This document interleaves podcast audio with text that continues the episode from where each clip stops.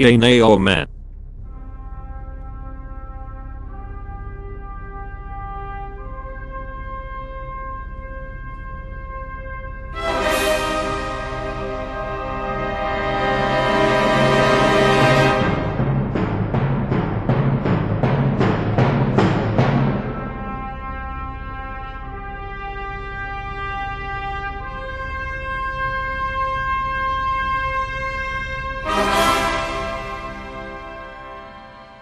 Welcome to another episode of Yay, Nay or Meh, presented by the Raw Footage Podcast.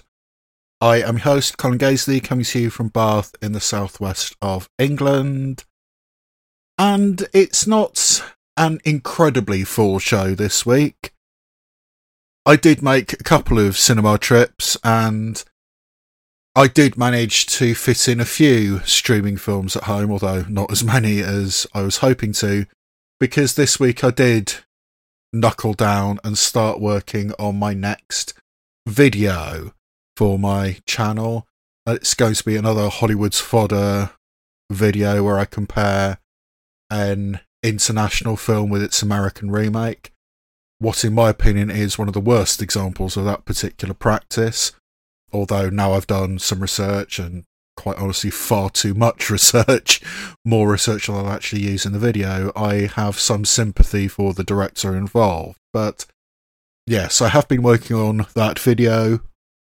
So it's not a very full show, yet I do still have 6 films to talk about in this episode. Cinematically, we have the art house animation Where Is Anne Frank? And the eagerly anticipated new film from Jordan Peele, Nope, as well as the special release anime film from last week, Fortune Favours Lady Nikuko. On streaming platforms, I did watch a couple of films that were released onto streaming platforms earlier in the year, but now have been released onto the Shudder platform. So a couple of art house horror films, I guess you'd call both of them horror films, but we have a film from Laos, of all countries, called The Long Walk, and also the British psychological horror film, A Banquet. And since I had some time to kill and didn't want to tax my brain too much, I also ticked off the Netflix romantic comedy Wedding Season. So, 6 films to get to, and without further ado, let's head on to today's reviews. Big Screen. Where Is Anne Frank? Is an Israeli animated feature from Ari Folman, who in 2008 created the seminal animated documentary hybrid Waltz with Bashir. And it's sometimes interesting looking back with hindsight and perspective on a classic of modern cinema, which I believe Waltz with Bashir can claim to be, and see how it was treated at the time. Whilst Waltz with Bashir did get an Oscar nomination for Best Foreign Language Film, as it was still called then, and indeed also got a nomination at the BAFTAs for Best Film Not in the English Language, it did not get any attention in the documentary or animated feature categories, at least at the Oscars. In the BAFTAs, Waltz with Bashir did get an animated feature nomination, as did Persepolis from Marjan Satrapi, which is kind of interesting, but both the Oscar and the BAFTA that year went to Wall-E. And I guess I can make a claim that it's a very different movie to Waltz with Bashir or Persepolis, but Wall-E can claim to be a great movie. But at the Oscars, Wall-E was up against 2 other films. And they were Kung Fu Panda and Bolt. Bolt? Really? When you have Waltz with Bashir eligible for the same Oscar cycle? That's just absurd. I mean, essentially what happened is that the three animated feature Oscars that year went to a Disney film, a Pixar film, and a DreamWorks film. And something genuinely groundbreaking and genuinely great, like Waltz with Bashir, got overlooked. And it's even worse in the Best Documentary Feature category at the Oscars. Every year, or at least over the last decade or so, the Academy publishes a 15-film long list for consideration for the documentary feature each year. And Waltz with Bashir was not even on the 15-film long list, let alone get an actual nomination. And again, that year it was won by Man on Wire, which you can make an argument is a great documentary and might have beaten Waltz with Bashir anyway. But yeah, I mean, Waltz with Bashir is a groundbreaking piece of work. I mean, it's one of those films you can make an argument. There was a cinematic landscape before Waltz with Bashir, and there was a cinematic landscape after Waltz with Bashir. And yet it got basically nothing. In the foreign language categories, the Oscar that year went to the Japanese film Departures, which quite honestly is one of the weirdest films to win international feature or foreign language feature over recent decades. Well, certainly the least heralded film. And it's a similar thing with BAFTA. The BAFTA for foreign film that year went to I've Loved You So Long, a barely remembered French film, which I think only made waves at the BAFTAs because it's a French film starring the French-based English actress Kristen Scott Thomas. So, yeah, I've Loved You So Long beat both Persepolis and Waltz with Bashir for foreign language that year. And also Gomorrah and the Baader-Meinhof Complex were the other two nominees that year. I mean, all four of those other films have a much, much higher profile in retrospect than I've Loved You So Long. Yet I've Loved You So Long starred the Englishwoman, so that's what BAFTA's voted for. I mean, I've long said that the Oscars is a broken system, but I think all award ceremonies in general are broken, and that's why I do my annual personal awards and my changes to what I think the Oscars should be handed out to. So, yeah, I mean, Waltz with Bashir is one of those films. I mean, it's a great, great film. Heartbreaking, tragic, difficult to watch, but it's a great film. And yet, at the time, it didn't get nearly the attention I think it deserved. And Ari Folman deserves a great deal of credit for creating Waltz with Bashir. Unfortunately, he then followed that up with The Congress, which is a film I did not like. It's a hybrid live-action animated film starring Robin Wright as Robin Wright, an actress who agrees to let herself be digitally recreated and then essentially retires, and her digital avatar goes on to create all her films, and then later on in life she becomes concerned with what this actually means and starts kind of to rebel. I mean, it gets a bit loose towards the end, and I did not like The Congress. And now Ari Folman is back with a fully animated feature, Where Is Anne Frank? Which, as the title suggests, is kind of an adaptation or a meditation upon The Diary of Anne Frank, which takes the premise that the girl that Anne Frank wrote her diary to, an imaginary friend called Kitty, actually comes to life in the modern day and is voiced by Ruby Stokes, who is actually the younger sister in A Banquet, which I'll be talking about later, and apparently she's also in Bridgerton, which I've still never watched. But Kitty, voiced by Ruby Stokes, comes to life in the modern day. It manifests out of Anne Frank's diary, and thinking that Anne Frank is still alive and she's going to need her diary, Kitty takes the diary, which causes international incidents and police chasing her and all that kind of stuff, trying to find Anne Frank. And in flashbacks, we see the imaginary friend Kitty interacting with Anne Frank, voiced by Emily Carey, who most recently we saw in the awful Peter Pan extension movie, The Lost Girls. So Kitty travels around the modern world with Anne Frank's original diary, which everybody is desperate to get their hands on, and also interacting with refugees who are living on the streets of Amsterdam. So can the legacy and the heritage of Anne Frank be brought to bear on modern issues?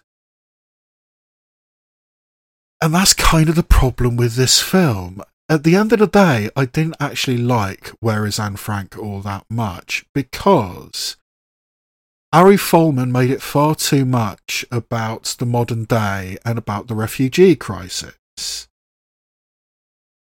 which I think is a noble idea, and I kind of see where Ari Folman is coming from, but spending so much time in the modern day with this physical manifestation of Kitty stealing this diary and running away with it, and throughout the rest of the movie there's posters saying, you know, €100,000 reward for the return of the Anne Frank diary, and Kitty is baffled and somewhat surprised by the fact that, you know, there's an Anne Frank bridge, there's an Anne Frank theatre, there's an Anne Frank school, there's all these kind of things. You know, Anne Frank has become an icon rather than just the girl who wrote a diary. I mean, at what point does showing respect for a victim of the Holocaust become simple, crass commercialism? I mean, that's one of the questions which is asked in this film. And I think it's reasonable to say that this Kitty, this manifestation of the diary, is very ambivalent about the legacy of Anne Frank. People know the name Anne Frank, but they don't necessarily know the reasons why we should be paying attention, with the factors of anti-Semitism, the factors of hatred. What Anne Frank represents is slightly different to the icon which she has become, and it's just an object of veneration rather than just a little Jewish girl who lived in the 1940s through the Nazi occupation. And yeah, I mean, I think there's some interesting stuff to explore there. But in having this approach, having a physical manifestation of the diary interacting with the real world, that raises so many questions. Because outside the Anne Frank house, Kitty can be seen by real people. I mean, there's a police detective who is after Anne Frank, which is actually voiced by Ari Folman himself. And who is this girl? What is she doing? What's going on? And there are several questions which never get raised, which I think should have been raised. For example, somebody approaches a police person and says, I need to find Anne Frank, I'm Kitty, you know, the Kitty from the diary. And at no point is there any question of a psychiatric evaluation being taken place on this girl, which would be the first thought on anybody's mind. If somebody is standing in front of you saying, I knew Anne Frank, I'm the Kitty from the diary, the first thing you would do is call in a psychiatric evaluation. Also, the fact that the Anne Frank diary is missing, the original Anne Frank diary is missing, at no point is this classified as a hate crime, which again, I think in the modern day would be a natural assumption. I wonder if it's neo-Nazis or some other right-wing extremists who have taken this diary and are, you know, Holocaust deniers or whatever else. At no point are we invited to think about neo-Nazism, neo-modern day extremism and acts of terrorism in that angle. I mean, again, I think that would be a natural direction for this film to go in, and yet it never does. Instead, we have all this interaction with refugee families who have been rejected from Spain, rejected from Italy, rejected from Belgium, rejected from France. They've ended up in the Netherlands and they're just about to be deported. And yes, that is tragic. That is something which needs to be addressed.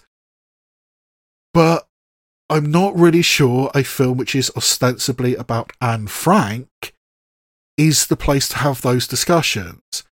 And the conclusions that this film comes to, in my opinion, are far, far too simplistic. The authorities, the Dutch authorities, including this police detective voiced by Ari Folman, eventually capitulates and say, okay, yes, these refugees can stay because we have been inspired by the story of Anne Frank. And that is just unbelievably naive. Yes, it's the right thing to do, but since when has the right thing to do overcome and trumped political expediency? Which is exactly what we're talking about. It is politically convenient to deport these people, so they will be deported. Regardless of whether there is a public upswing of affection for these people, publicity for these people, talking about the legacy of Anne Frank and how it relates to these refugees, that is not enough. These people would be deported regardless of any public upswing. I mean, basically, the Dutch equivalent of SWAT would have stormed this encampment, taken the diary, and deported all the people. Instead, we have a happy ending, which just doesn't feel authentic at all. I think Ari Folman overplayed his hand with this film, Where Is Anne Frank? I think there is great elements here. I mean, talking about the imagination of Anne Frank, I mean, there's sequences where Clark Gable and Zeus are riding horses and ready to do battle against the Nazi forces, and the Nazi forces, which are these very stylized, inhuman, monolithic figures, who are just, you know, big black columns with swastikas on them. I mean, it's really interesting seeing the visual representation of hatred through the eyes of this teenage girl, Anne Frank. So yeah, talking about the imagination of Anne Frank and talking about the way that Anne Frank's legacy is more to do with tourism than it is about fighting against anti-Semitism. I mean, there's one sequence in the Anne Frank house where there's a portrayal of somebody who is clearly supposed to be Tom Cruise visiting the Anne Frank house. And the visual representation of Tom Cruise is exactly the same style that Ari Folman used in The Congress, which I thought was very interesting, because in The Congress there's some mildly fictionalized representations of famous Hollywood people. I mean, you know exactly who they're supposed to be, and they're all done in this fairly elaborate, unreal style. And I mean, there's some of that here.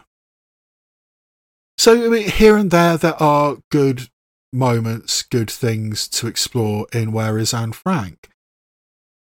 The title of which doesn't have a question mark, which I've noticed consistently. There is never a question mark after the statement, Where is Anne Frank? I'm not sure exactly what that means, but it's something I did notice. But yeah, I think ultimately this is a bit of a mess.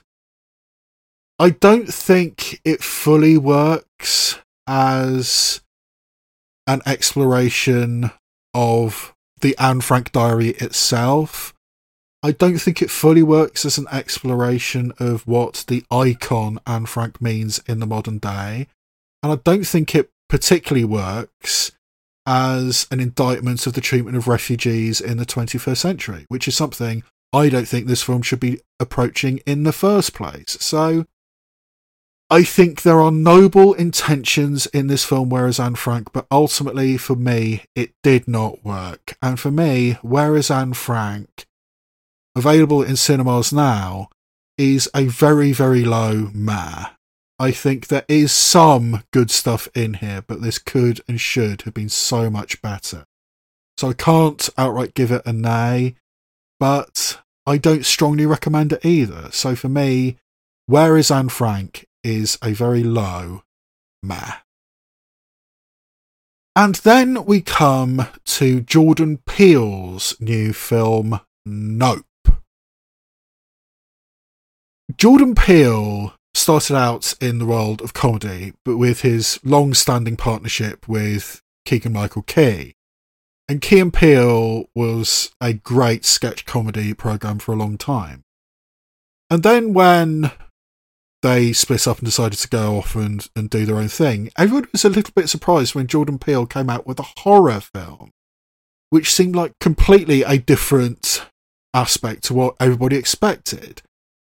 But then that horror movie turned out to be Get Out, which, I mean, similarly to Waltz with Bashir, which is what I was talking about a little bit earlier, I think you cannot deny that there is a Hollywood landscape, a cinematic landscape before Get Out, and a cinematic landscape after Get Out.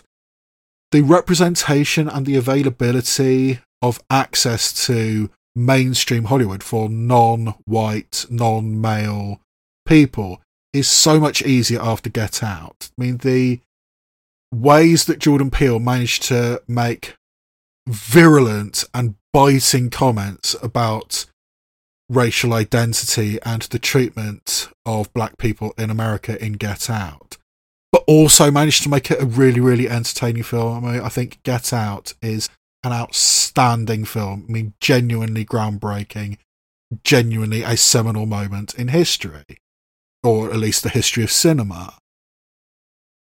But honestly, I think Jordan Peele's shot himself in the foot, because his follow-up to Get Out was Us, which, quite frankly, although it had some very creepy moments and very creepy ideas, ultimately it was an ill-conceived mess, in my opinion. And now we have this film, Nope, which stars Daniel Kaluuya and Keke Palmer as a brother and sister who live in a valley outside Los Angeles where they train horses, or at least historically they have trained horses for Hollywood, under the auspices of their father, Keith David. But the family business is struggling, with Hollywood increasingly using CG animals rather than live animals in their projects. And in order to make ends meet, OJ, played by Daniel Kaluuya, is forced to sell some of their prized trained horses to a tacky theme park just down the valley, which is run by Stephen Yeun. And this is exacerbated by the fact that, as the film opens, Keith David, his father, mysteriously dies when metal objects start falling out of the sky. And, oh yeah, it must have been stuff that's fallen out of a small aeroplane. I mean, weird, but nothing too unusual. But OJ doesn't believe it. But regardless, with his father dead and with work drying up, Daniel Kaluuya and his flaky sister Keke Palmer are forced to sell some of their prized trained horses. But then strange phenomena start happening in this valley. Electricity starts fading in and out, there's mysterious weather phenomena, there's mysterious sounds in the sky, so what is going on? And if nothing else, can they actually make some money out of this? Who knows? Jordan Peele has been very, very coy about the actual plot of Nope. And if that's the way that Jordan Peele wants to do it, I will continue along those lines. And I will be vague, or reasonably vague, about the plot of Nope, but there are certain aspects that I do want to talk about. So this is the first time I felt the necessity to do this in quite some time, but at the end of this podcast there will be a spoiler section dealing with the film Nope, because there are specific things which I do want to talk about. And that includes the fact that, as I said earlier, I think Jordan Peele shot himself in the foot with Get Out, because Us was a mess, and Nope, while fun, while entertaining, ultimately it turns out to be a remake of a reasonably well-known film.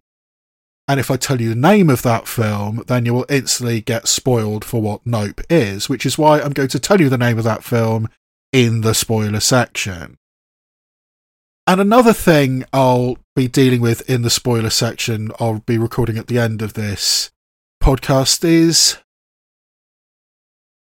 another issue I have with the film. And I think Jordan Peele has been too coy with the plot of this film, not only in the lead up to the release of Nope, but also within the film itself, because there reaches a point where Stephen Yeun is doing something in this tacky Western theme park down the valley, and suddenly we're in a completely different film. I mean, he is doing something which we as an audience didn't know was possible and didn't know that they knew about, yet he's suddenly doing it. And in my opinion, there wasn't enough build-up to that. I mean, suddenly we're, oh shit, that's what's going on? And it's not an oh wow moment, it's a, huh, really? Moment? And there's stuff in here which definitely works. There's stuff about fame and the price of fame. I mean, Stephen Yeun was a child actor in a sitcom, and after a tragic incident involving a trained chimp, that is put in the background. And the legacy of this tragic event is still being felt by Stephen Yeun now. I mean, he is arguably, I think there's no denying the fact, he is suffering from some level of PTSD from this tragic incident. And that idea of having a trained animal on set, I mean, I think it's not insignificant that Daniel Kaluuya and Keke Palmer are animal trainers. And yet their business is failing because increasingly CGI animals are being used. And I think it's very pointed that the film opens with, you know, this tragic incident involving the trained chimp that Stephen Yeun witnessed when he was a kid. And that trained chimp is a CGI chimp performed by noted performance capture artist Terry Notary, who, amongst other things, was the wolf in the last version of Call of the Wild that was released, the one starring Harrison Ford. I mean, there are no actual dogs in that movie. It's all Terry Notary. He was also the abrasive performance artist in the Swedish film The Square. I mean, basically, if you want performance capture done, the two people you generally go to are Andy Serkis and Terry Notary. So I find it very, very interesting that part of the plot of this film is this dying industry of animal training and Daniel Kaluuya and Keke Palmer struggling in the wake of their father's death. And yet this film has exactly the same issue, because this scene where the siblings are dismissed and sacked from their last job because, you know, there's an issue with a live animal comes immediately after a sequence where a CGI chimpanzee was on stage. So yeah, I mean, there's some interesting ironies going on here. I also found it very interesting that when these weird things start happening and, you know, questions of UFOs start coming up, or as someone who dismissively describes them, I mean, now they're UAPs, unidentified aerial phenomena. And the idea that UFOs or UAPs, or however you want to describe it, I mean, this is something which has happened in the past, and can we make money out of this? That is the first reaction, the first thought of both Daniel Kaluuya and Keke Palmer and Stephen Yeun. Their first reaction is, can we make money out of this? Can we capture something on film? Which, I mean, in Daniel Kaluuya and Keke Palmer's description, can we have the Oprah shots? I mean, a shot of UFOs so good, it will end up on Oprah. And there's also a really interesting and really biting moments about the price of celibacy. At a certain point, a TMZ reporter also shows up, and by that time, shit has hit the fan. So this TMZ reporter gets injured, I mean, possibly even terminally injured, yet his first thought is, where's your phone? Why aren't you taking a picture?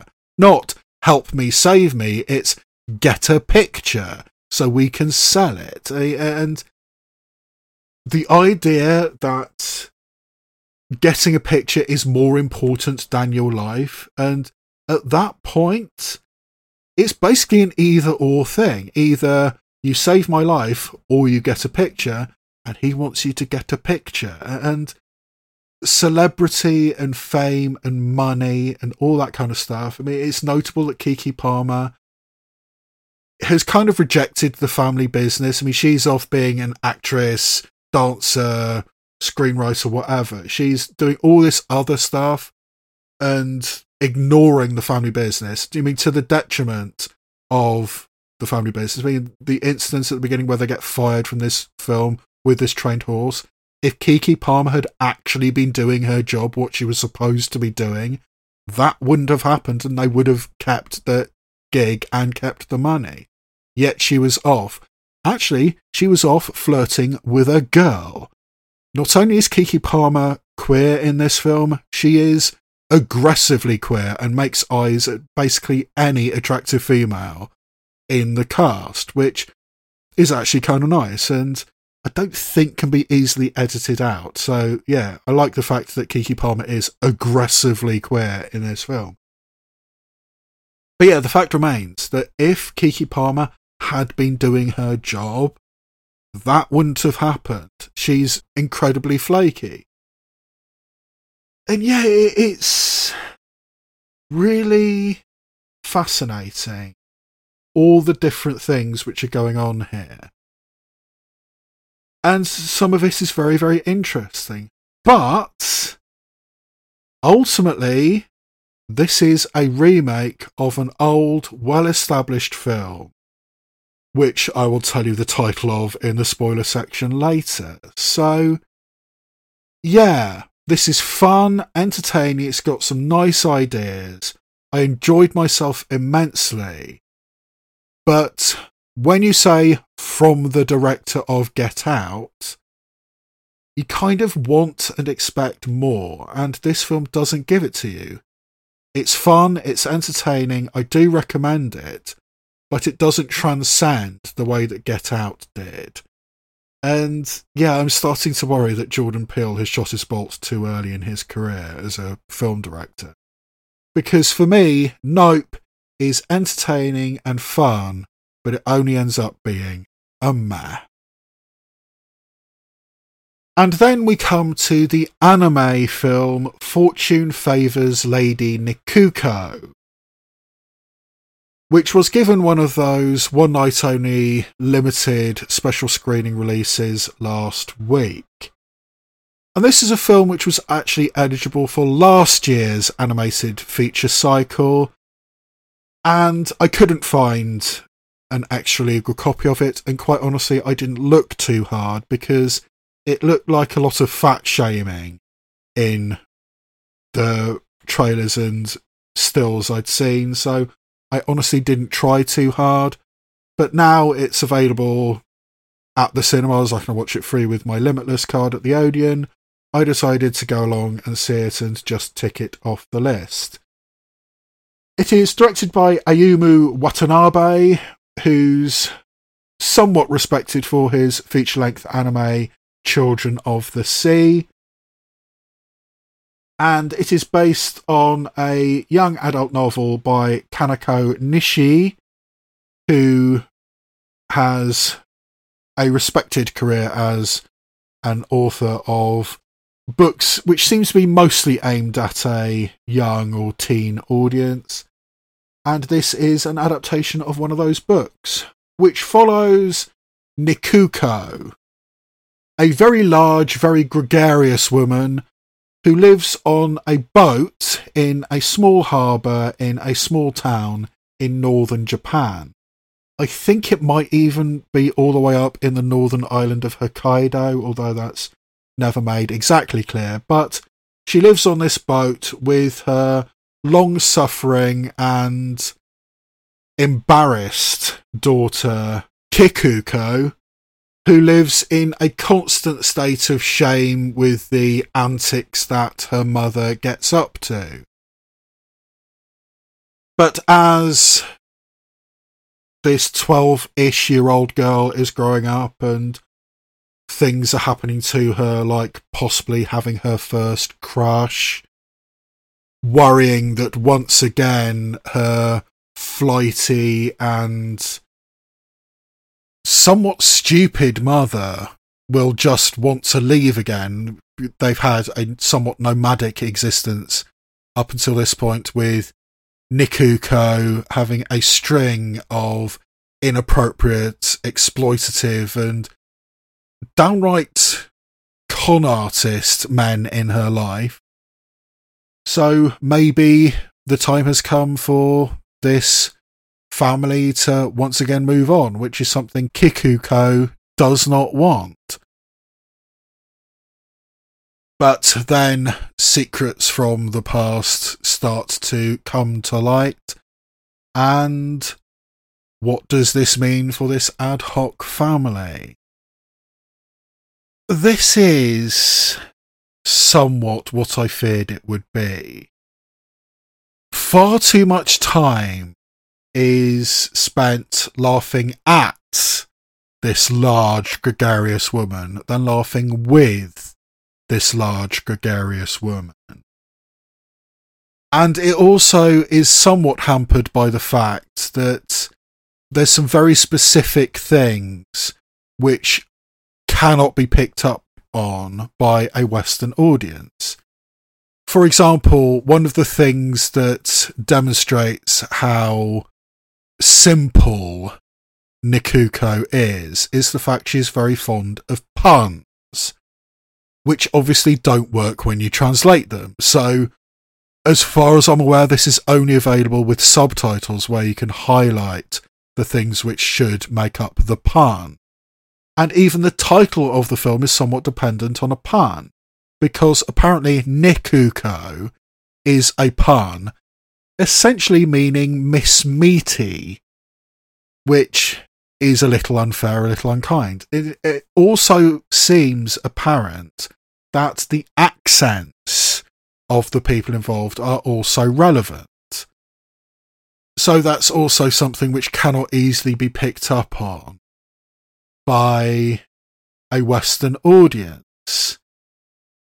And there's lots of stuff going on here. I mean, there's magic realist moments when, for example, whenever the girl Kikuko walks past a particular shrine, the shrine talks to her. And this continues throughout the course of the film. There's also a little pink lizard which talks to her, and apparently she responds to. The boy she has a crush on has this weird thing where apparently he ticks. His face grimaces in extreme ways when people aren't looking at him. It basically appears like this kid has Tourette's of some kind, not with the verbal tics, but with the facial tics. And yet nothing is done about this. Nothing is dealt with on this. It's just yet another thing and yet another quirk which is going on with this character. And the shame and the embarrassment that this young girl, Kikuko, feels about her mother, I mean, it gets to be rather unkind by the end.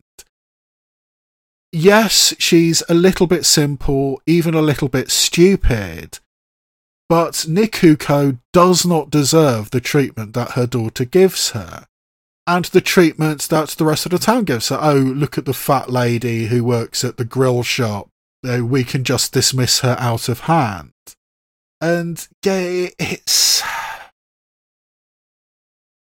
not kind.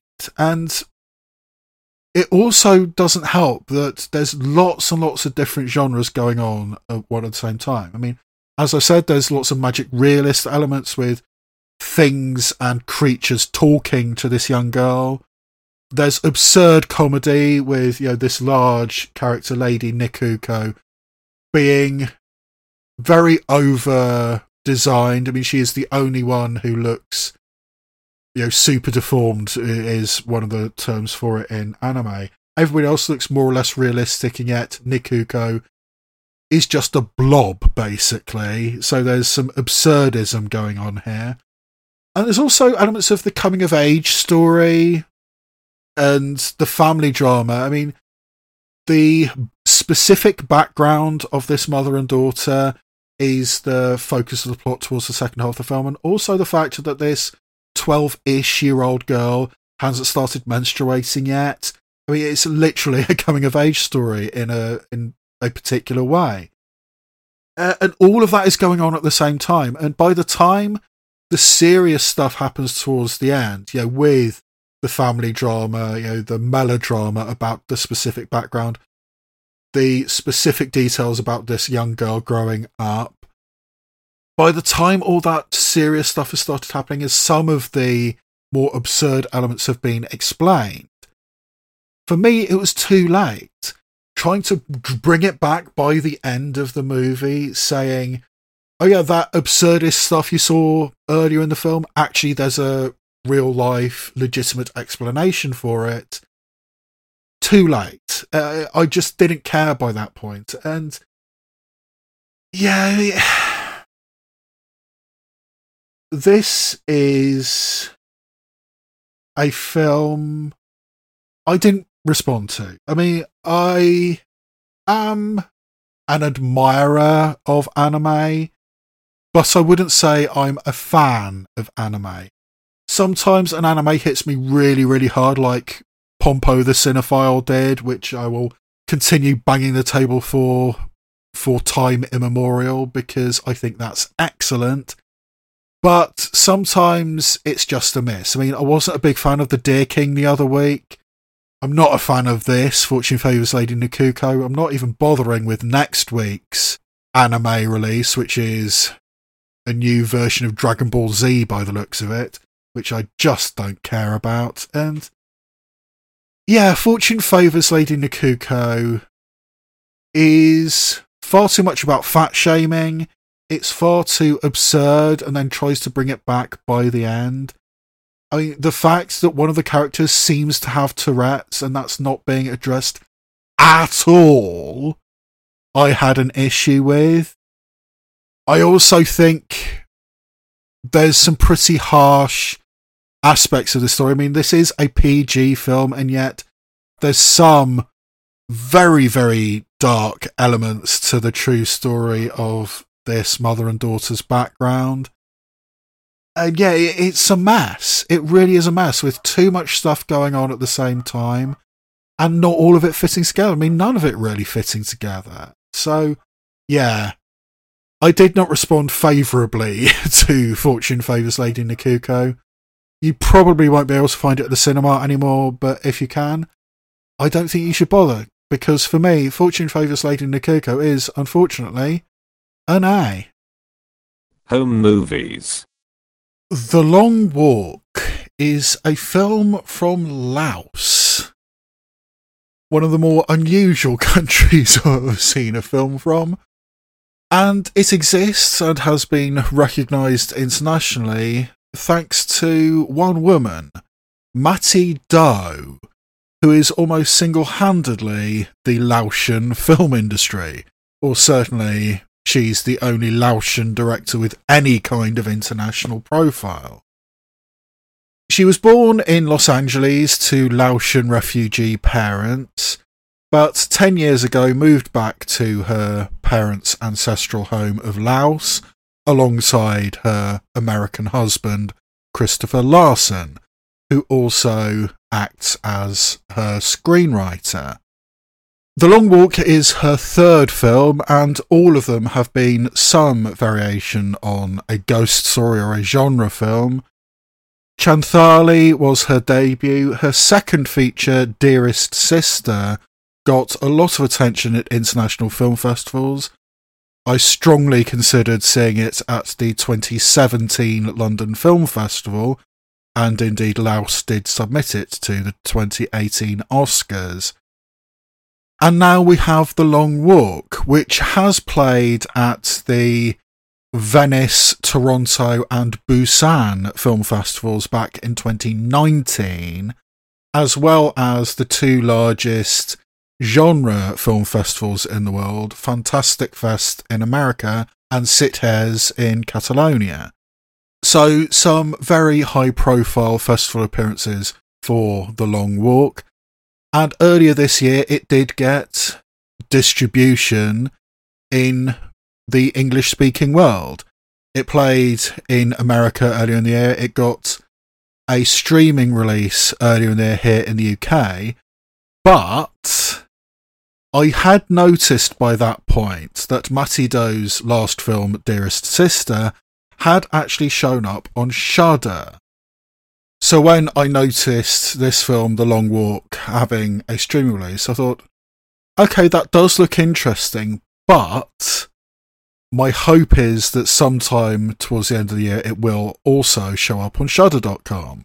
And indeed it did, so I could watch it for free with my Shudder subscription. And I'm rather pleased I did. Now, before I go any further, I am almost certainly going to absolutely butcher all the Lao names I'm about to say, so apologies for my cultural inferiority.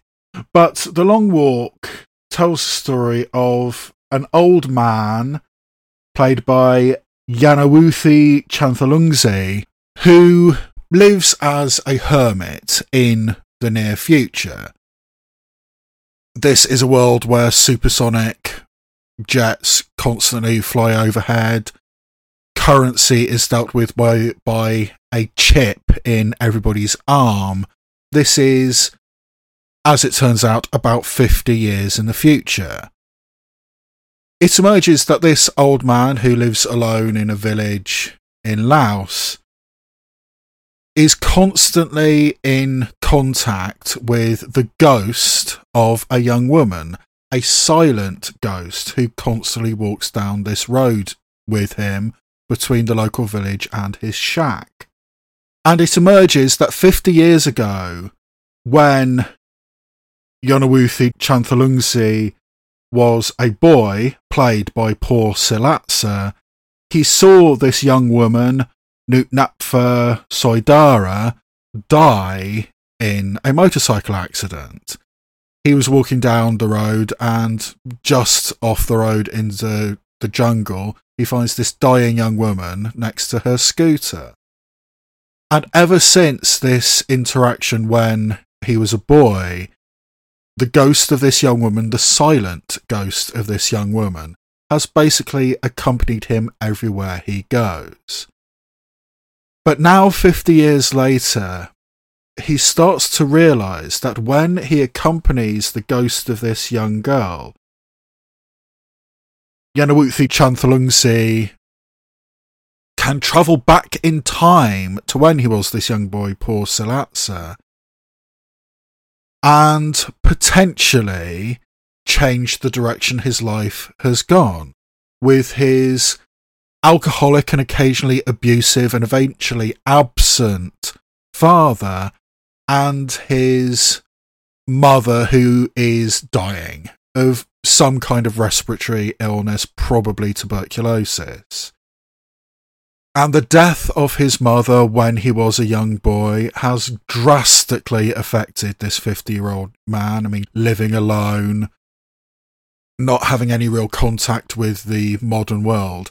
And also, when he feels the need, he eases the suffering of women in the village and lets them die with dignity. So not only is he surrounded by the ghost of this young woman, Noutnapha Soydara, but also about half a dozen old women who he has helped along the path to end their suffering. But as this time travel plot goes along and this 50-year-old man has more and more interactions with his younger self, things start to get complicated, and the law of unintended consequences starts having a very, very strong effect on this story. So I watched this film for the novelty value more than anything. It's like, oh look, here's a film with something of a high profile. I mean, there was a write-up of it in the Radio Times, for God's sake, when it came out streaming back in February. And it's a film from Laos. I've never seen a film from Laos. And since I can probably see it for free on Shudder, I may as well. And, you know, not insignificantly, it also makes my decision to buy a subscription to Shudder more financially viable. So, I mean, it was, for novelty's sake, more than anything, that I watched The Long Walk. But I have to say, I really, really liked this film, The Long Walk. And unfortunately, it's the kind of film that I really, really loved, but I think I'm going to struggle to articulate just why I think this film is so outstanding, and I strongly recommend it. This has been marketed as a ghost story. I mean, not only is it available on Shudder.com, but when I saw those write-ups back in February, it was described as a ghost story. I mean, yes, a ghost story with time-travelling elements, but a ghost story. But what makes this film really sing for me, and what piques my particular interests, is the time travel stuff. For me, this is a time travel story with mystical elements, rather than a mystical story with time travel elements. This is a film which really delves into the consequences of time travel, both the physical ways that the world is affected by time travel, and also the emotional landscape of this man and indeed this young boy, as the time travel plot goes along and things get more and more out of hand. At the end of the day, this has quite a lot in common with Ray Bradbury's classic short story, A Sound of Thunder, where small changes made in the past for what at the time seemed like very good reasons have absolutely catastrophic consequences in the modern day. I was also strongly reminded of Nacho Vigalondo excellent time travel movie, Time Crimes. The emotional landscape that this reserved, damaged 50-year-old man has for what happened to him when he was younger, not only being there as this young girl died after her scooter accident, but also witnessing the death of his mother and being abandoned by his alcoholic father, who, you know, went away to the capital for work and was never heard from again. And that wasn't such a bad thing since he was a drinker. So, I mean, this is a traumatized boy who's grown into a traumatized man. And his way of dealing with his trauma is to ease the suffering of these older women, you know, giving them pills, helping them move on, letting them die with dignity. He's an angel of mercy. Technically, he's a serial killer, which is another strange genre you could put this film into. And the more the film goes on, the more you realise just how apt that is, because culturally, there's some really interesting stuff going on here as well, because Laos is a Buddhist country. And a concept which kept coming to mind as well is the concept of samsara, the idea of the unending cycle of birth and death and eventually escaping the torment of this cycle to achieve nirvana. But the cycle of history is something which is going on here. Things happening over and over again and being unable to break that cycle. The selfishness of this man is something which comes into focus, because in Laotian tradition, when you die, you are cremated, and that gives you the opportunity to either continue this cycle of samsara or to escape to nirvana. But what this man has been doing is, yes, easing the suffering, but he is intentionally making these women ghosts. He is intentionally trapping them in the spirit world for a bit of company more than anything. I mean, in his mind, he is helping people, and he wants them to stay in this particular beautiful, ancient graveyard, with the funeral pillars. I mean, I'm not exactly sure how Laotian culture works, but this abandoned, derelict graveyard. It's a beautiful spot, and it was his mother's favourite spot. So he wants his mother to stay there, and he wants all these other women to stay there as spirits, despite the fact that in Laotian tradition, and also in the actions and the intentions of these characters, they'd much rather move on to the next stage of their existence. So he is being incredibly selfish here, and it's what he wants rather than what these women want. I mean, we know that he's done this roughly half a dozen times, but we only see it in action one time. There is a woman who runs the local noodle shop in the nearby village, and she was suffering from Alzheimer's. Her daughter had moved away to the big city, had abandoned her mother. She couldn't even keep this tiny noodle shop running. She was struggling.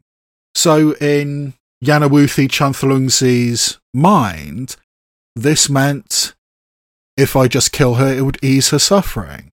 So it's something that he's decided to do for himself. But, I mean, you can kind of see his reasoning. But the fact that he does this and keeps the spirit trapped in this graveyard, I mean, yes, it's a beautiful spot, but that's not how Laotian tradition would have it be. You realise just how selfish and how it's his idea. He wants this, not what the actual person wants. Who, yes, she was losing her mind, but maybe she would actually like to keep on living.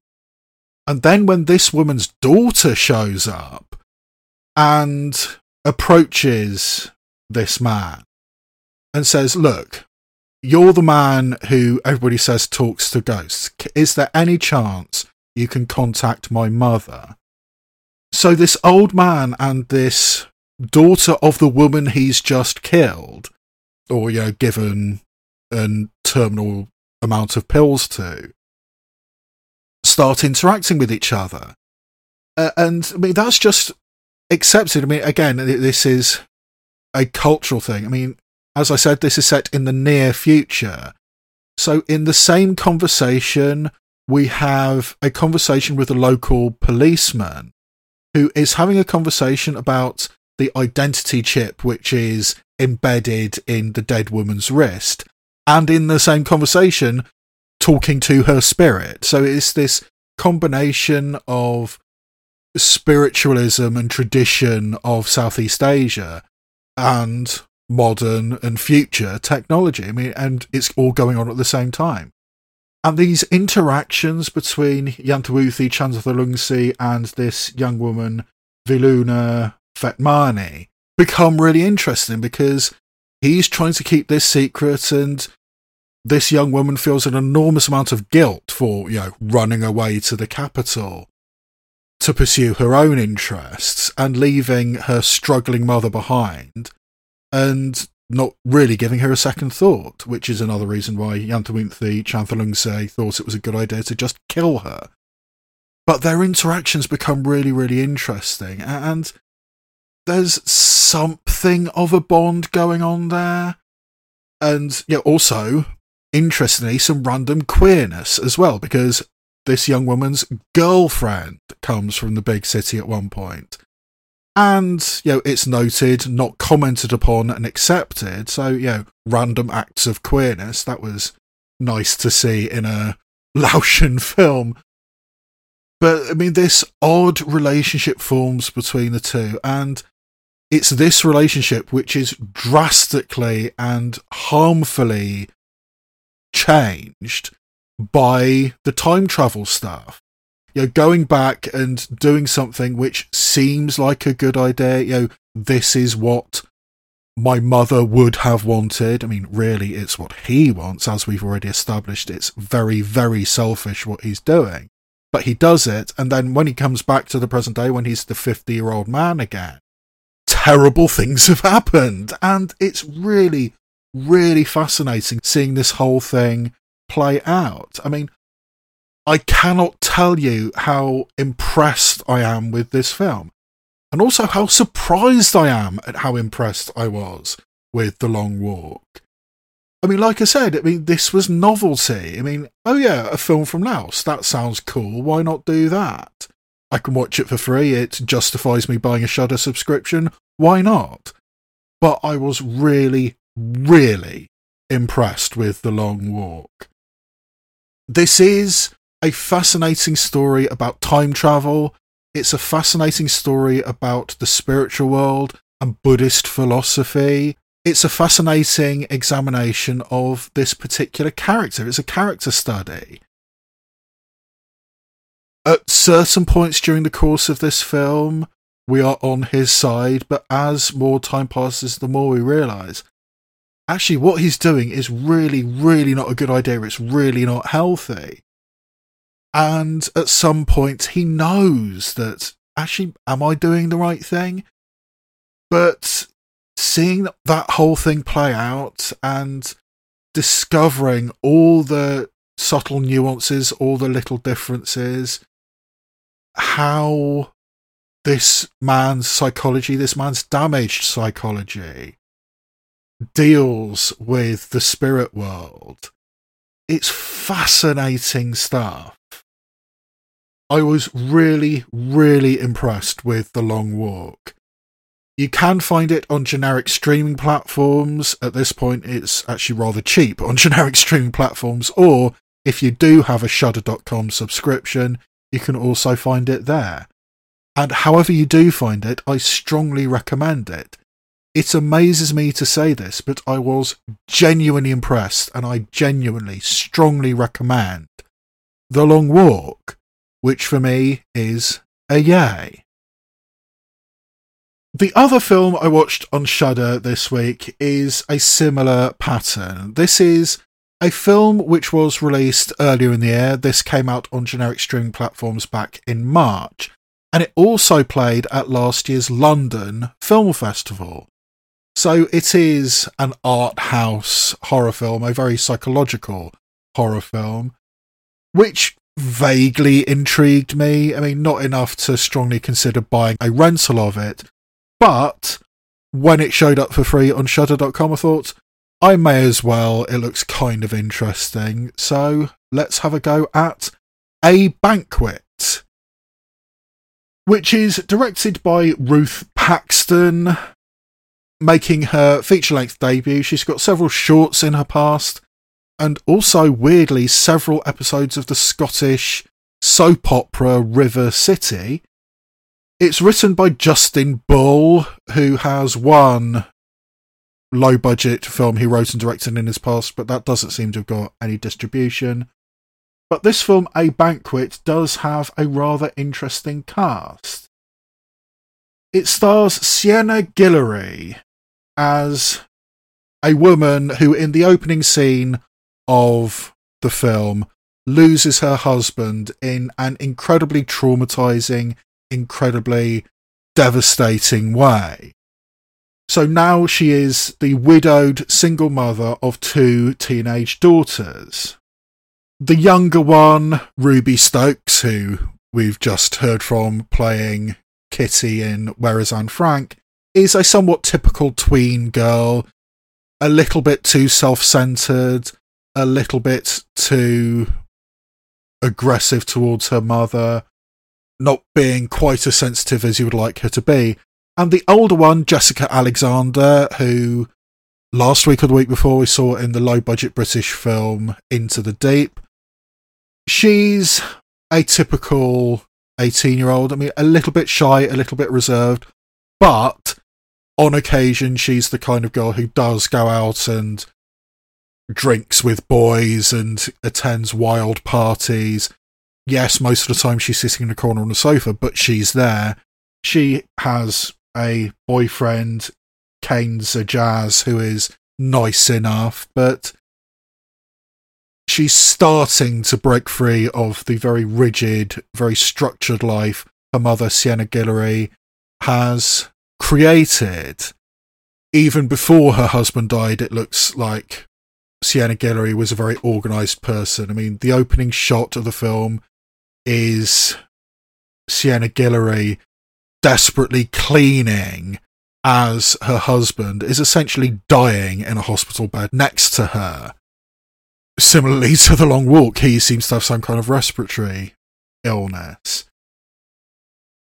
So these two teenage girls and their somewhat traumatised mother, Sienna Guillory, are living in a very modernist, stylish house. But after Jessica Alexander attends a party with her boyfriend, Kane Zajaz, something strange happens to her. She has some kind of experience, and after she comes home from this party, she stops eating. Like anything. She stops eating anything. And yet, apparently, she's still perfectly healthy. She doesn't actually lose any weight. But she reacts incredibly violently and incredibly strongly whenever anybody even remotely suggests she eats anything. Initially, Sienna Guillory doesn't know what to do and tries to force her daughter to eat something. I mean, this is a problem to be solved, something to be fixed. But as more and more time passes and Jessica Alexander still seems perfectly healthy, albeit a little bit spacey and off in her own world, and yet never eats, Sienna Guillory starts buying into her daughter's revelations and the cataclysmic prophecy that has apparently been revealed to this teenage girl, Jessica Alexander. So as Sienna Guillory's overbearing mother, Lindsay Duncan, looks on, Sienna Guillory gets more and more wrapped up in her daughter, Jessica Alexander's revelation and the apparent devastation which is to come. So there were several films that came to mind when I started seeing this film, A Banquet. I mean, one of the most obvious is actually a film we'll be talking about a little bit later. The Welsh language film, The Feast, was also at the London Film Festival last year, and I actually saw it at the London Film Festival. And that's another low-budget art house British horror film revolving around food. There's also a German film from 2014, I think it was, called Stations of the Cross, which I really, really liked, and I think Germany was absolutely stupid for not submitting it to the Oscars. I mean, that was about a teenage girl, played by Leah Van Aken, who decides, essentially, she's going to starve herself to death for God. She needs to suffer as Jesus suffered on the road to Calvary, going through the Stations of the Cross in Catholic tradition. And if I suffer, the world will be better, and that's what this teenage girl brought up in a strict Catholic sect believes. So yeah, there's definitely elements of that. There's also elements I saw of The Exorcist. I mean, because initially Sienna Guillory's reaction is to find a scientific reason, approach the mystical, approach the supernatural with a logical mindset, and eventually being forced to confront the fact that, no, something weird is going on here. Or is it? And I'll be getting back to that. But ultimately, the film which I think most strongly came to mind when I watched A Banquet was Take Shelter. Film from, I think, 2012, I think it was, Jeff Nichols, one of his first feature films, with what I believe was a genuinely Oscar-worthy performance from Michael Shannon as a man who has become so convinced that the end of the world is coming, that he starts building himself a bunker, much to the horror of his wife and children and the local community, being so convinced that the end is nigh, that he puts all his efforts, all his energies into building this bunker. A really, really good film, which I loved right up until the final scene. It's one of those films that the final scene absolutely ruined it for me. But regardless, Take Shelter is ultimately what I think A Banquet most strongly reminded me of, because here we have this young woman, Jessica Alexander. I mean, regardless of the whole not eating at all thing, she is utterly, utterly convinced that the end of the world is coming. And she, her family, and the world needs to prepare themselves for this moment. And gradually, Sienna Guillory gets dragged into this mindset. I mean, it's almost a folie à deux situation where Jessica Alexander's madness infects her mother. But again, that's not dealt with very well, and I'll be coming back to that. So, being absolutely convinced that the end is coming and we need to prepare, that's kind of what this film ends up being. And it is quite interesting. The problem is, Sienna Guillory and the people around her buy into this whole thing far too easily, and they give up on the logical a little bit too quickly. There reaches a point where it is suggested by the overbearing grandmother, Lindsay Duncan. And Lindsay Duncan and her daughter, Sienna Guillory, have a very, very complicated, very tense relationship. Sienna Guillory, throughout the entire course of the film, is constantly screening phone calls from her mother. And towards the end of the film, it is revealed that there is some real issues in the relationship between Sienna Guillory and her mother, Lindsay Duncan. But Lindsay Duncan suggests, essentially, psychiatric treatment for Jessica Alexander. And I think the film thinks that this act by Lindsay Duncan is, you know, being very overbearing, being very dismissive of what is the right thing to do. Can't you see that my daughter is special, something special is happening to her, we need to listen to her, not shoot her up with lithium or whatever. And I think we're supposed to believe that Lindsay Duncan is interfering and isn't to be trusted, and there's background stuff which would add to the fact that we shouldn't trust Lindsay Duncan. The problem is, from my perspective, as I'm watching this film, A Banquet, I'm absolutely on Lindsay Duncan's side. Whether or not it does turn out that there is something genuinely supernatural going on, the first port of call should be psychiatric treatment. The film does not deal with the fact strongly enough that there should be some form of treatment, some form of medical intervention for Jessica Alexander.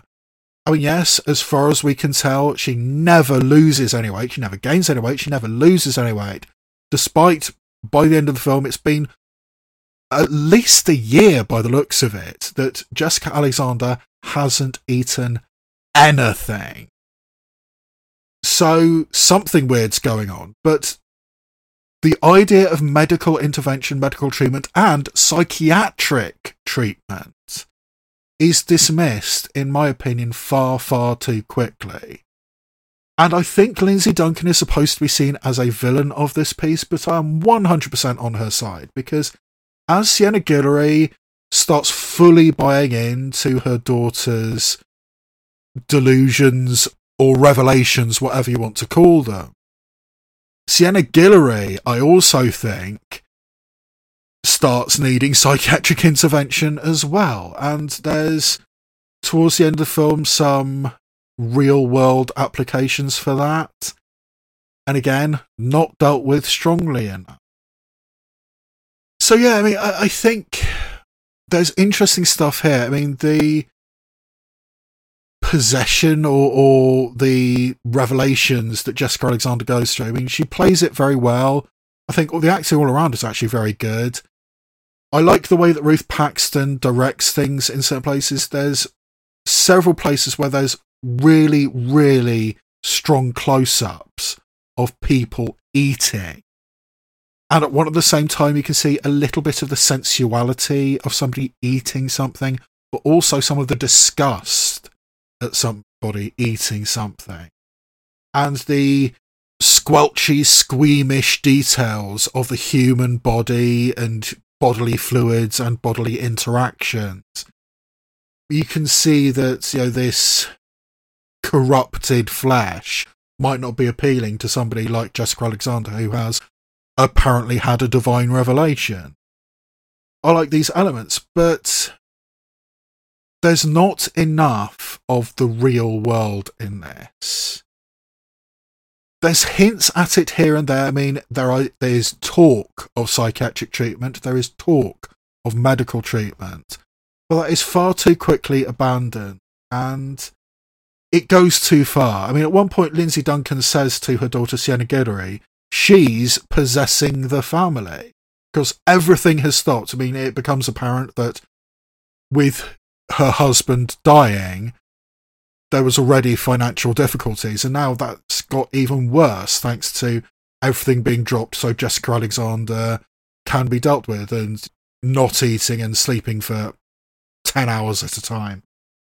And Lindsay Duncan says she's possessing the family, and I agree with her. So yeah, some interesting stuff not actually dealt with very well.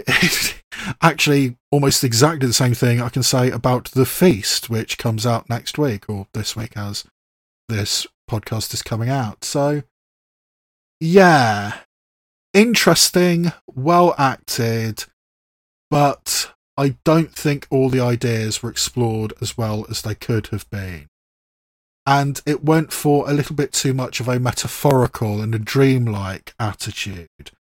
And I would have preferred a little bit more grounding, personally. But yeah, I think A Banquet is a decent enough film. It is available on streaming platforms, and it is also available through Shudder.com.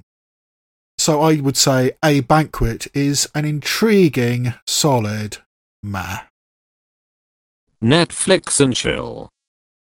Wedding Season is a romantic comedy available on Netflix, which revolves around the Indian-American community in New Jersey.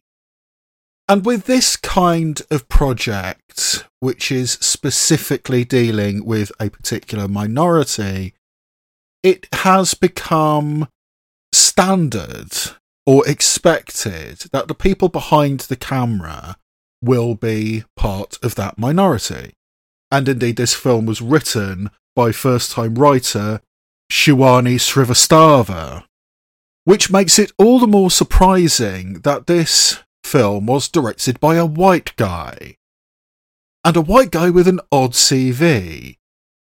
His name is Tom Dye, and in the early 2000s he made a string of pretty basic, pretty mainstream comedies. Shanghai Noon, Showtime, Failure to Launch and Marmaduke. And a couple of those are pretty good. I actually quite like Failure to Launch, actually. But Marmaduke was in 2010. And since then, the only thing on Tom Dye's CV is a few episodes of the TV version of Snatch.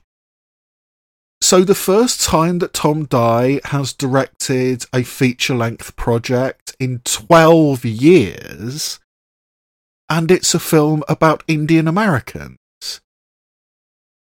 weird. But that's what we have here.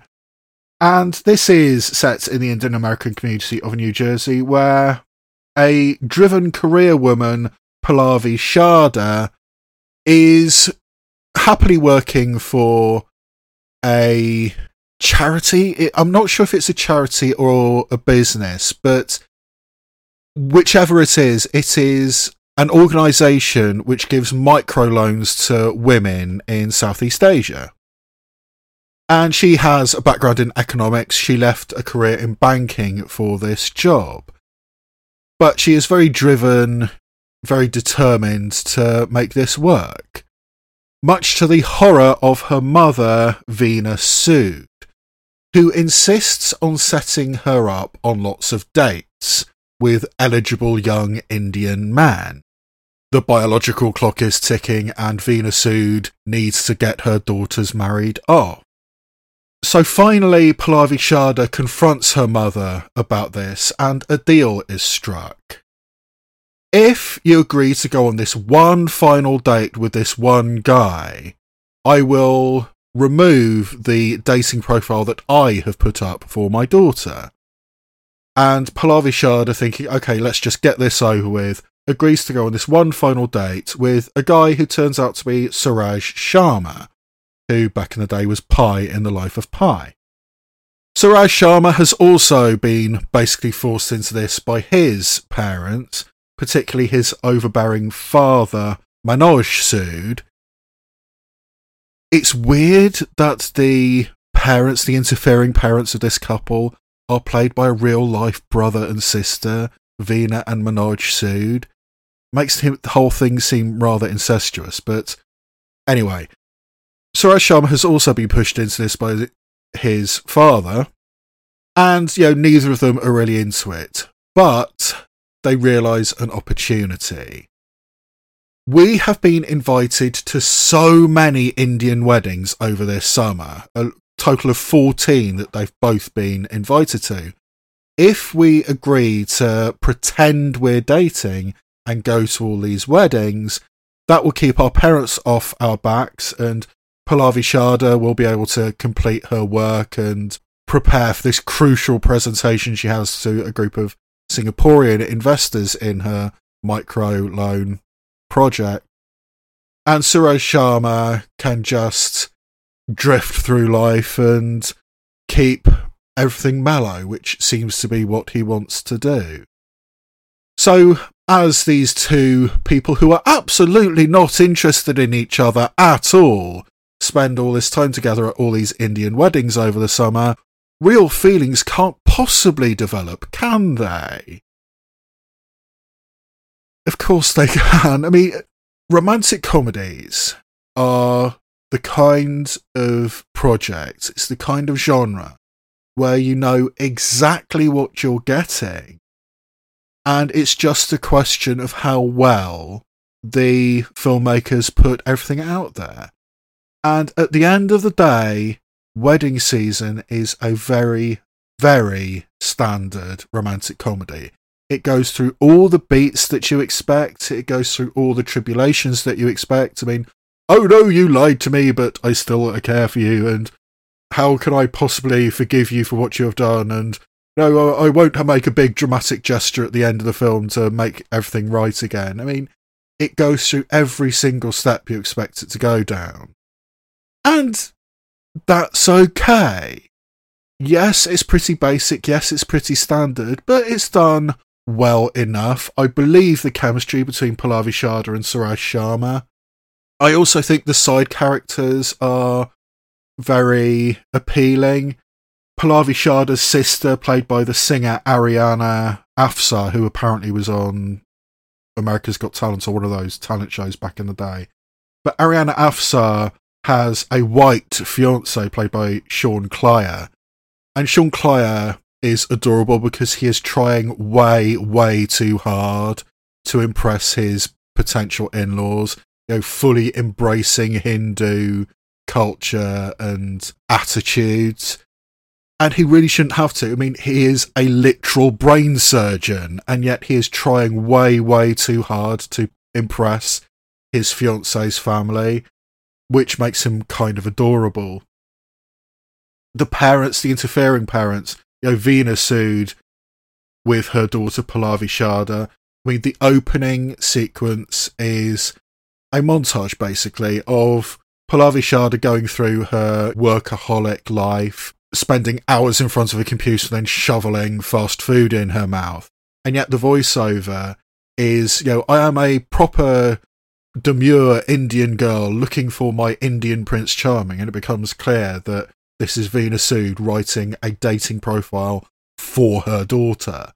The juxtaposition of the unhealthy reality to the dream world which is being presented in this dating profile. It manages to introduce the two characters, you know, the mother and the daughter, and be mildly humorous. And that works. And the way that Manoj Sood deals with his son, Suraj Sharma, it becomes apparent that there is some kind of deep, dark secret in the background of Suraj Sharma. And, you know, inevitably that will come out towards the end of the film. But Manoj Sood is so desperate to present a positive spin on his son. You know, my son went to MIT at 16. He was a national spelling bee champion when he was a kid.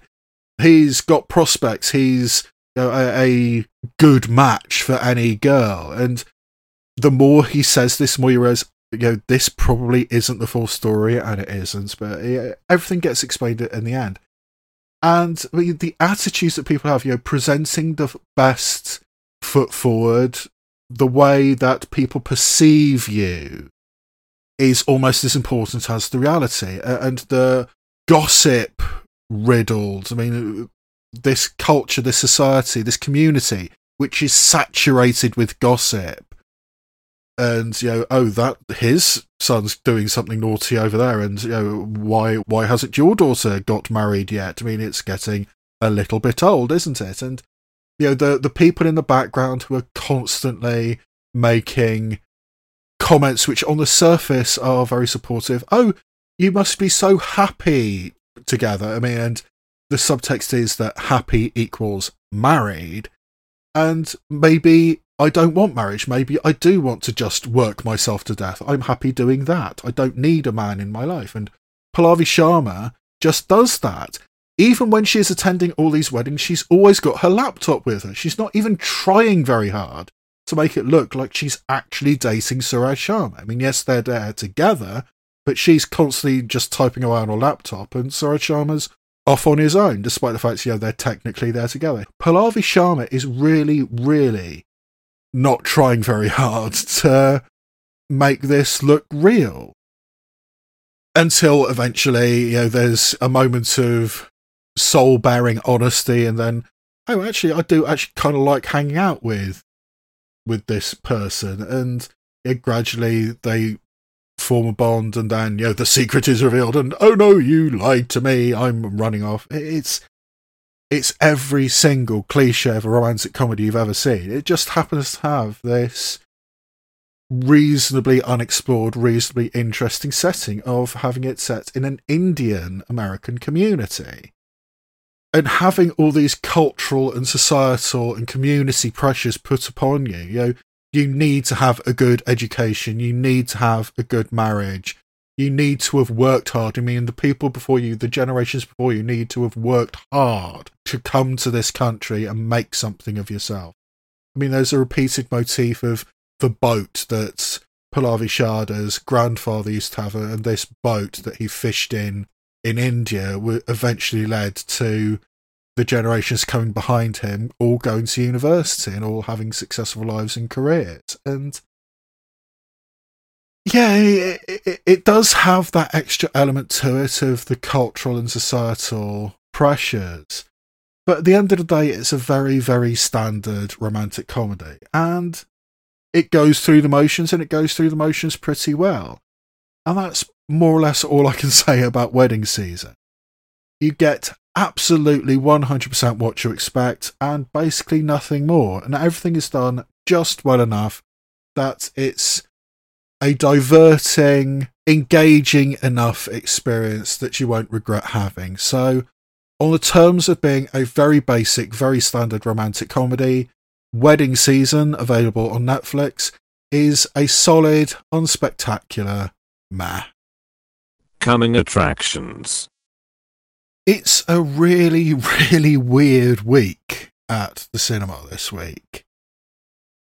The only really wide release that's out this week is a film I have zero interest in, Fisherman's Friends One and For All, the sequel to the heartwarming British movie from a couple of years back, based on a true story. Didn't watch the original, had no interest in it, so I've got absolutely no interest in the sequel, but for some reason that's the only film that's getting a wide release this week. Of the other films that are getting limited releases, as I've already mentioned, I've seen the Welsh language horror film The Feast as part of the London Film Festival, and you can go back and check out my archive for my London Film Festival special.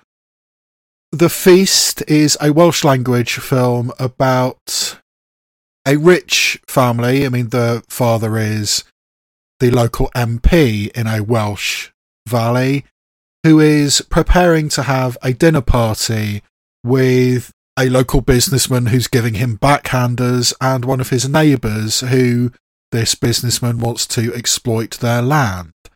And in preparation for this dinner party, a young girl who works in the village and nobody has ever seen before.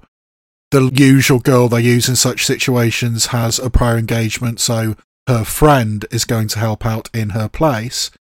So this girl who nobody's ever seen before shows up at the door and is immediately put to work. Okay, you must be the girl from the village. Come in and help us prepare this dinner party. And then weird shit starts going down. And by the end of the film, it gets very, very gory. It's intended to be some kind of eco-horror. And yes, that kind of works, but I honestly don't think it goes far enough. And in places, I think the gore goes a little bit too far, at least for my personal taste. So I was impressed by The Feast. I would be absolutely astonished if the UK didn't submit it to the International Feature Oscar this year, but I can't say I truly liked The Feast, but it's probably worth checking out if you like your horror movies, and that is out at the cinema this week, as is another horror movie, Orphan First Kill. 13 years after the original movie Orphan, they've made a sequel, or rather a prequel, with the same leading actress, Isabel Fuhrman, which kind of makes sense if you know the twist of the original film Orphan, and my god, the original twist of Orphan was one of those genuinely surprising things. I did not see that coming at all. But, you know, the original movie Orphan back in 2009 was a young girl comes from Eastern Europe to be adopted into an American family, and then weird shit starts going down. And things get a lot more sexual than you would like, a lot more creepy than you would like, and eventually everything goes to hell. And now, 13 years later, they've made a prequel with the same character, played by the same actress, Isabel Fuhrman, about the first American family who tried to adopt this girl from Eastern Europe. 13 years later with the same actress? I mean, judging by the trailer, Isabel Fuhrman can still pull it off, but yeah, I am very, very interested in Orphan First Kill. I think there's a very, very strong chance that I'm going to be giving Isabel Fuhrman at least an honourable mention as Best Actress in my Raw Footage Awards this year for her role in The Novice, the film about a college girl trying out for her rowing team. And I did give Isabel Fuhrman one of my personal Oscar nominations in my Oscar preview show. I mean, Isabel Fuhrman was outstanding in The Novice. And she was also really good in another Shudder.com movie earlier in the year, The Last Thing Mary Saw. She had, well, she's basically the second lead in that movie. So yeah, Isabel Fuhrman's having a hell of a year, and I want to continue that with Orphan First Kill. But I don't think I'll actually be going out to the cinema to see Orphan First Kill for a couple of reasons. Firstly, here in Bath, the only screenings I can easily get to all start at 9 p.m, which in general is far, far later than I like to go to the cinema. And secondly, in the United States, Orphan First Kill is being released onto Paramount Plus.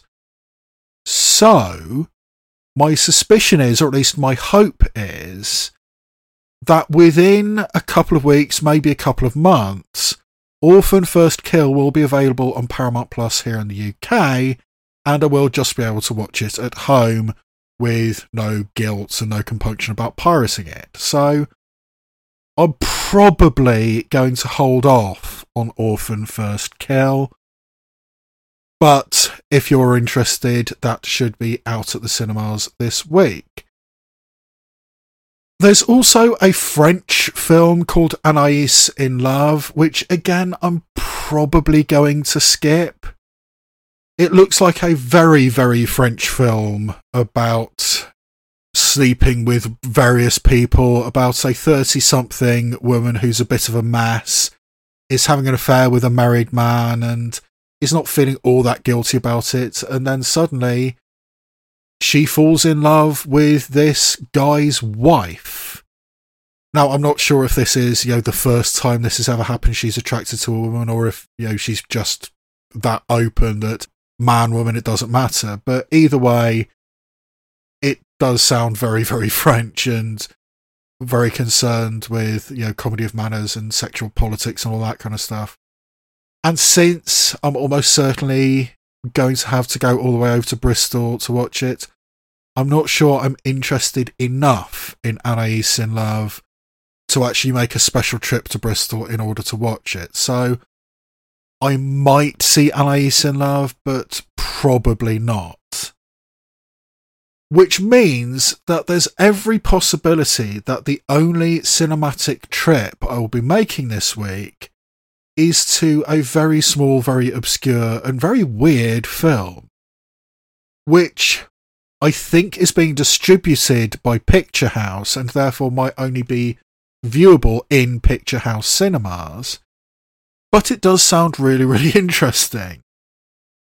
It's called My Old School and is a documentary made by a man who is looking back on his school days and the weird and wonderful and bizarre story of one of his classmates. The scandalous story of one of his classmates. And reading between the lines, I think I can work out what this scandal is, but it's being a bit coy in the trailers. All his old classmates, and I think even some of his old teachers, who this guy is interviewing about this guy and what happened back when they were in school, tells the story. And while apparently the subject of this documentary was interviewed, he didn't want to appear on screen, so his interviews have been lip-synced by Alan Cumming, which is an interesting choice and makes it look all the more strange. And it looks like there's animated sequences of this film as well, so all of it looks really interesting, and I think the only cinematic trip I'm going to be making next week is to watch My Old School.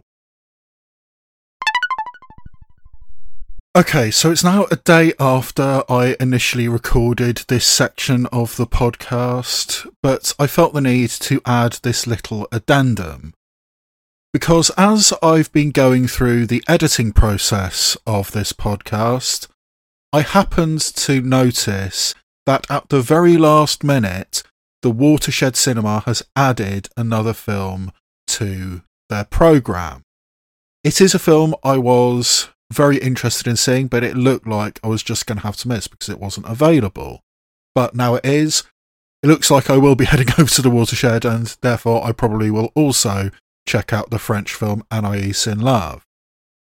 This new film is a documentary called Free Chol Soo Lee, about a Korean-American man who in the 1970s was convicted of murder. Years later, an investigative journalist had a look at the case and realised that Chol Soo Lee was the victim of racial profiling, and he was clearly innocent of the crime for which he had been convicted. And in the wake of this revelation, the Asian American community rallied around Chol Soo Lee and, I believe, managed to get him released. This feels like a very important, a very necessary documentary. I know it played at the Sundance Film Festival, and therefore I think there's a reasonably strong chance that this film will end up at least on the 15-film long list for Documentary Feature Oscar this year. So I definitely did want to check it out, and I just didn't think I would have access to it. But here we are, and I did feel the need to record this little addendum. If that appeals to you, or if it sounds like it might be something you'll be interested in, you now hopefully have a chance to actually seek it out. Although I do believe eventually this will be showing up on Mubi.com. But regardless, Free Chol Soo Lee, the documentary, has been added to the list. So now back to our regularly recorded programme. At home, there's a couple of films which hopefully will be available on Shudder.com, but as ever, what is advertised as coming out on Shudder.com might only be available on US Shudder, but I think this week I'm going to have access to what looks like a really, really strange film called Glorious, which follows a man, Ryan Kwantan, who, in the aftermath of a breakup, is taking a long road trip, and he ends up at a truck stop in the middle of nowhere, goes to the bathroom and realises he cannot leave this bathroom. He is trapped in the bathroom. And then somebody in a closed stall starts talking to him through a glory hole, with the voice of J.K. Simmons. And judging by the trailer, it looks like J.K. Simmons is not human and is quite possibly some kind of Lovecraftian horror from an alternative dimension or nightmares or whatever. But a horrific abomination talking to somebody through a glory hole in a deserted rest stop. That's strange. I mean, sometimes you really, really wonder where people get these ideas. I mean, not that long ago, there was another Shudder.com film, Revealer, which was set largely in a peep show booth. So, yeah, Glorious sounds like a really, really strange film. And theoretically, that is coming out on Shudder.com this week. But one thing I do know is already on Shudder.com and does look quite interesting is a very low budget, very small scale film called Alone With You, in which a young woman is desperately waiting for her girlfriend to come back to the country and come back home after a long time abroad. As she is waiting for her girlfriend to show up, psychological cracks start appearing.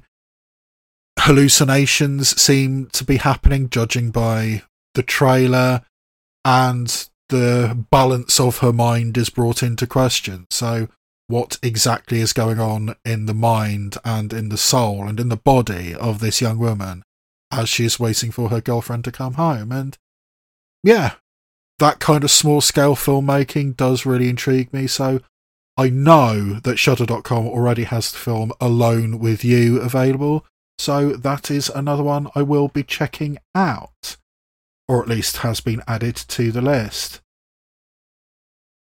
On Netflix, there's a couple of new movies. The first one I was already interested in, and then I discovered who the director was. It's a film called Look Both Ways, which stars Lili Reinhart, who I mostly know from the film Hustlers, but apparently has been on the TV show Riverdale. But Lili Reinhart ends up in kind of a sliding doors-like situation. And it's weird that when I say sliding doors, you almost certainly know what I'm talking about. But that plot hasn't actually been done a lot since Sliding Doors. I mean, it's such a good premise, and yet why haven't we seen more films like this? But anyway, in this particular situation, Lili Reinhart, on the night of her college graduation, takes a pregnancy test. And then her life diverges into two completely separate pathways, depending on whether that pregnancy test was positive or negative. And we get to see both versions of Lili Reinhart's life play out. One where she's a mother in her hometown, the other one where she moves to Los Angeles in order to pursue her artistic endeavours. And yeah, that sounds really, really fascinating. And I was already intrigued by this premise because, like I said, we don't actually see this, quote-unquote, sliding doors idea done all that often. And then when I was, looking at it, doing some research, I realised it was directed by Wanuri Kahiu, which is a really, really strange name to be attached to this American movie, because Wanuri Kahiu is the Kenyan director who a couple of years ago did the really highly regarded festival darling film Rafiki, about a lesbian relationship in Nairobi. Now, this was a film that did the worldwide festival circuit, was adored by the critics, everybody loved it. I saw it. I thought it was pretty good. I mean, it's one of those things that this type of queer story I've seen in the English-speaking world, in the Western world, so many times already that it was a little bit old hat by the time I saw it in 2018 in Kenya. But, it was good enough. I certainly enjoyed it. But, because it dealt with a queer subject, Kenya, who, let's not forget, is a country with a tiny, tiny film industry, did not submit Rafiki to the International Film Oscar, which is depressing.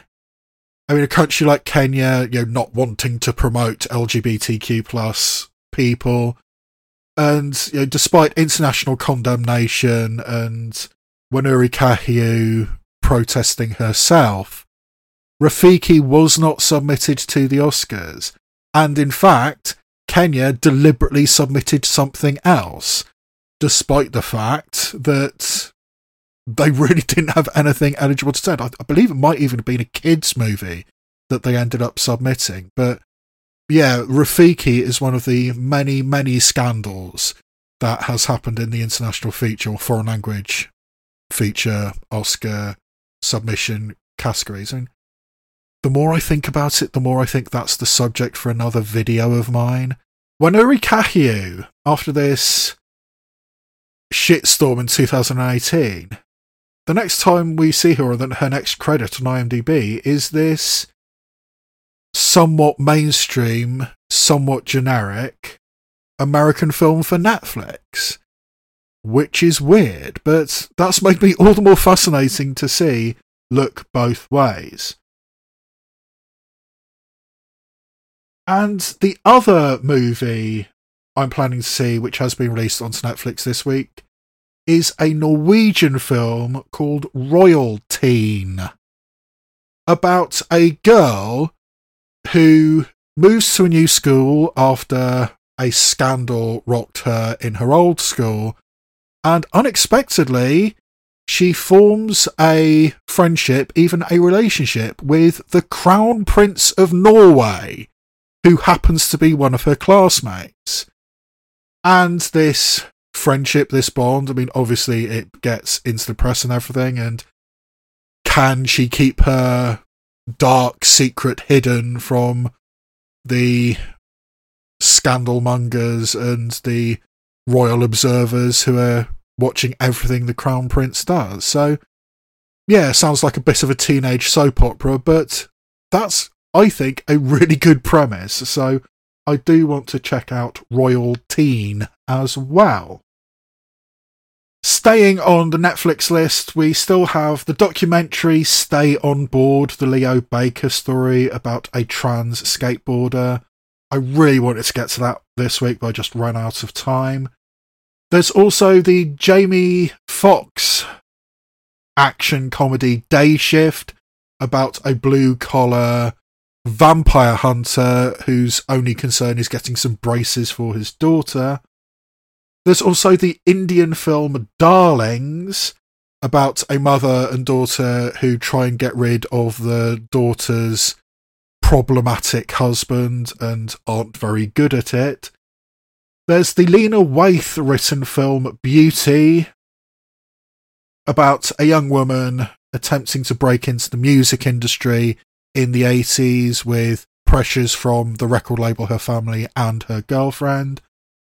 And I'm still hoping to get to the animated feature with the awesome name Chicken Hair and the Hamster of Darkness. I mean, it can't possibly live up to what I imagined after listening to the title, but yes, that remains on the list. I have gone through one of my periodic phases of downloading loads of streaming movies onto my tablet to eventually get to. So already available to me and ready to go are the streaming movies Language Lessons, starring Mark Duplass and Natalie Morales, a film shot during COVID over Zoom about a man who reluctantly agrees to take Spanish lessons and then forms a very strong bond with his teacher.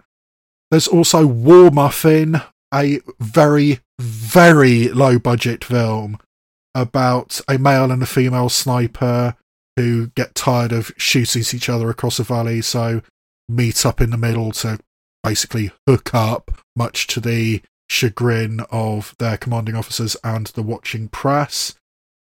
And there's also Love Spreads, about a rock band trying to finish their difficult second album in the legendary Rockfield Studios in Monmouthshire in Wales. Amongst other things, that was where Bohemian Rhapsody was mostly recorded. But yeah, this rock band is having difficulties actually getting any work done, much to the exasperation of their producer, Nick Helm, but these artistic types, including awesome actresses Isa Gonzalez and Alia Shawkat, are just not able to do anything. I mean, that's such a weird combination. Alia Shawkat, Isa Gonzalez, and Nick Helm.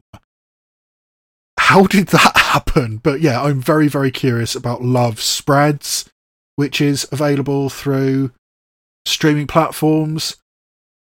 I'm still really keen to get to the Predator prequel, Prey, available through Disney Plus, where a Comanche female warrior from the early 18th century goes up against a predator, and apparently, judging by what I've read on Wikipedia, it directly relates to Predator 2, which I have seen Predator 2, I think, but not for decades. But anyway, Prey on Disney Plus remains on the list.